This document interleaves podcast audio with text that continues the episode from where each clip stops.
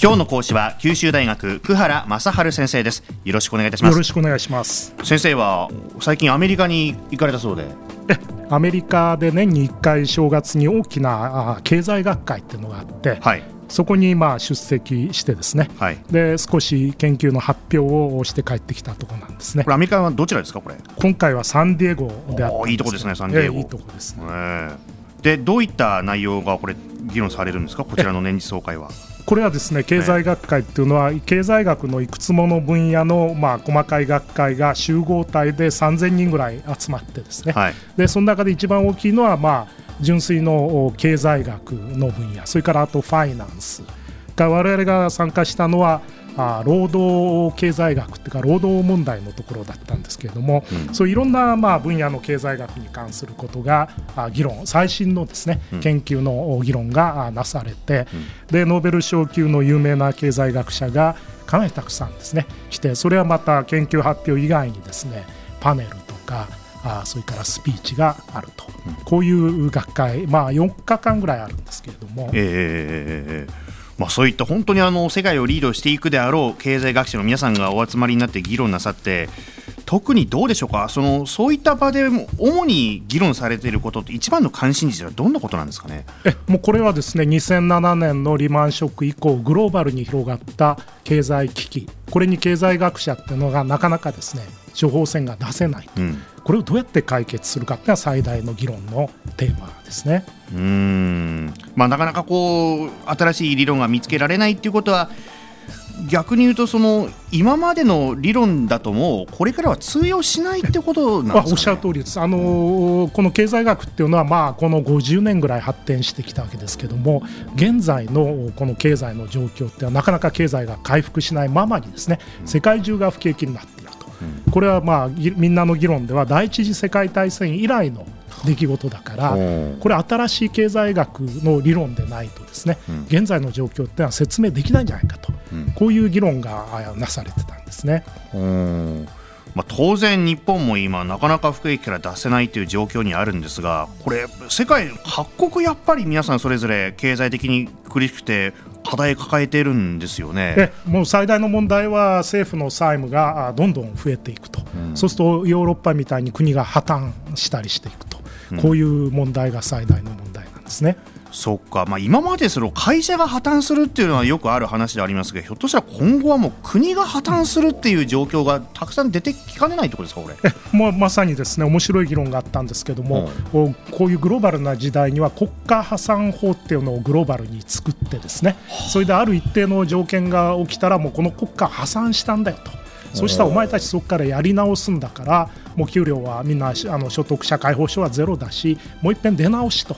こういう国家破産法っていう提案をしている人がいましたね。まあ、なんかこう、なんですか、企業再生法とか、まあ、企業に関してなんとかね、構成法とかあるんでしょうけど、うん、国家破産法っていうのを、ね作らなきゃいけないんじゃないかと。そうです。つまり一定の条件を満たさなくなったら国の経済っていうのは野放図に特に財政をですね、借金しすぎたらそれはおかしいんだから一定の条件をつけてそれ以上になったらもう破産だということがあり得るべきだということなんですね。はあもうそういったもうね経済学会でそういった話し合いが行われているっていうさなかでアメリカで行われてこれ実際どうですか？あの今本アジア経済ってどんどん今まあ中国とかね注目されてるところでありますけど実際学者の皆さんそのやっぱり中国の方とかアジアの方って多かったりするんですかこれ？もう圧倒的に中国が多くてですね日本人というのは残念ながら、あもう非常にマイナーな存在になっていて、ええ、で我々はまあ発表したんですけども発表したのは日本のグループって2グループだけですね。全部で発表ってまああおそらく5、600あるわけですから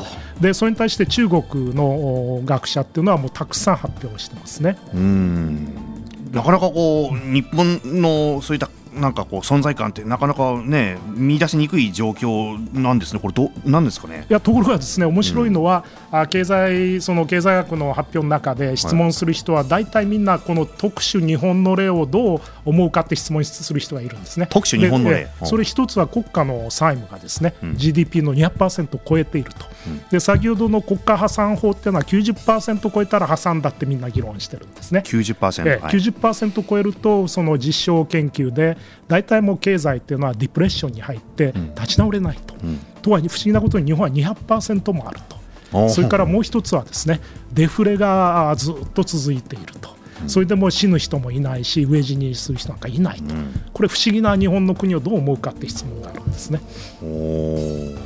普段生活しててなんか景気が良くなったなとかってあんまり実感は当然ないわけですが、ね、ところが普通ディプレッションというのはみんなあの飢え死にしたり失業者が5割とかなったりするのがディプレッションですから日本はデフレが20年続いたとしてもですね、全然みんな飢え死になんかしないと。でこれみんな不思議だっ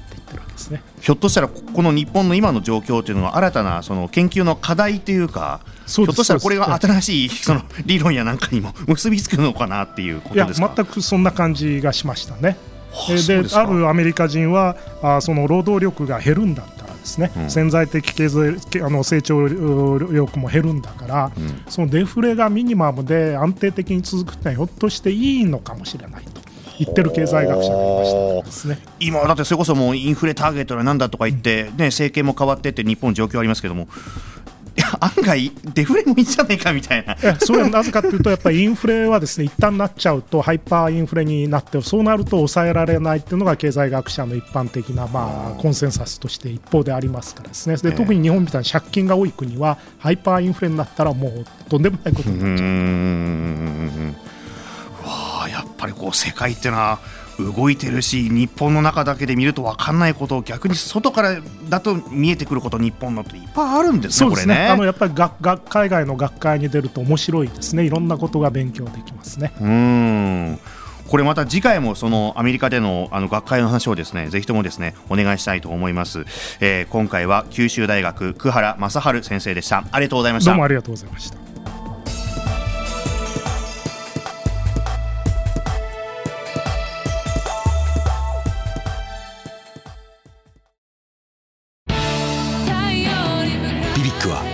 州で生まれ九州の人たちに光を届けています。九州のお客様が光り輝くように。それが QTnet の変わらない思いです。